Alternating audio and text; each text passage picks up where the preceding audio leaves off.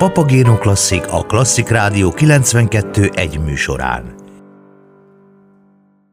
A Klasszik Rádió 92 egyen folytatódik Papagéno Klasszik című műsorunk augusztus 14-i adása.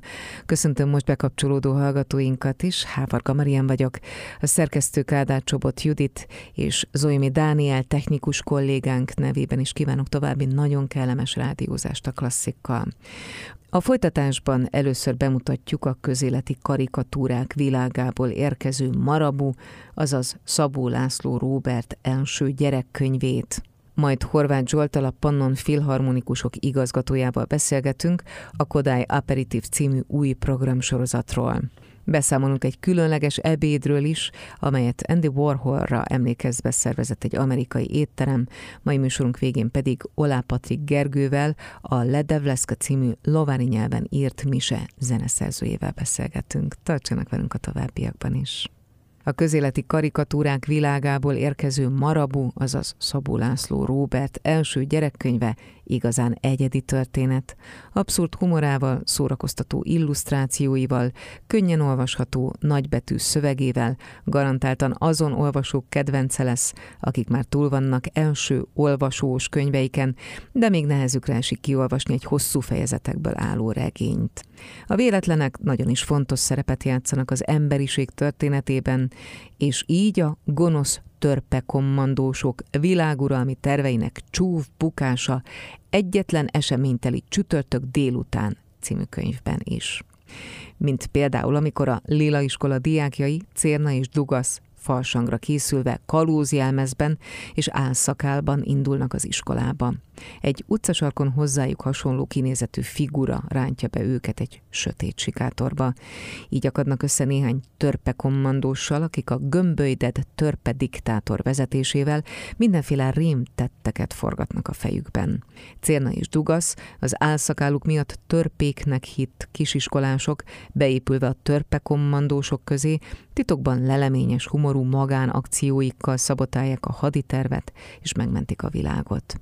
Marabu elsősorban 7-10 éveseknek szóló rajzos regénye pörgős, eseményteli és szórakoztatóan abszurd. A nyelvezete könnyen befogadható az alsósok számára, mivel rengeteg grafikai elem segíti a megértést. A kalandokat a szerző saját illusztrációi teszik még viccesebbé. A könyvben megjelenő karakterek varázsa groteszk egyéniségükben rejlik, kezdve az agresszív, világuralmi terveket szövegető apró törpéktől, egészen a vérbeli hivatalnok stílusban beszélő, következményes kötőszavak és diskurzus jelölők hálójában kapálózó államelnökig. Minden szereplő önmaga gúnyképe is egyben, akár csak egy karikatúrában.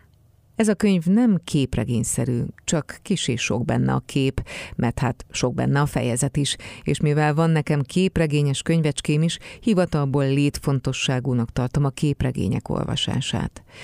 Mármint a jó képregényekét, a gagyit mellőzném, ha lehetne. Minden műfajnak megvan a maga szerepe, küldetése, a törpe kommandósok sok-sok kis képecskéjének feladata van. Az, ami a szöveg kis egységekre szabdalásának is a rutintalanabb olvasókat segíti. Segíti legyőzni a nagy kihívást, végigolvasni egy egész könyvet, a leges legutolsó mondatzáró pontig. A rövid fejezet megenged egy kis lélegzetvételnyi szünetet, a kép pedig üdít, frissít, mint a hosszú távfutóknak az útmenti asztalra kipakolt sok vizes palack, árulta el Marabu a vele készült interjúban. Kedves hallgatóink, Kodály Aperitif néven egy új zenei és gasztronómiai élményeken alapuló program indul Pécsett, a Pannon Filharmonikusok és a Zsolnai Örökségkezelő szervezésében. A Papagéno Klasszik folytatásában Horváth Zsoltal, a Pannon Filharmonikusok igazgatójával beszélgetünk.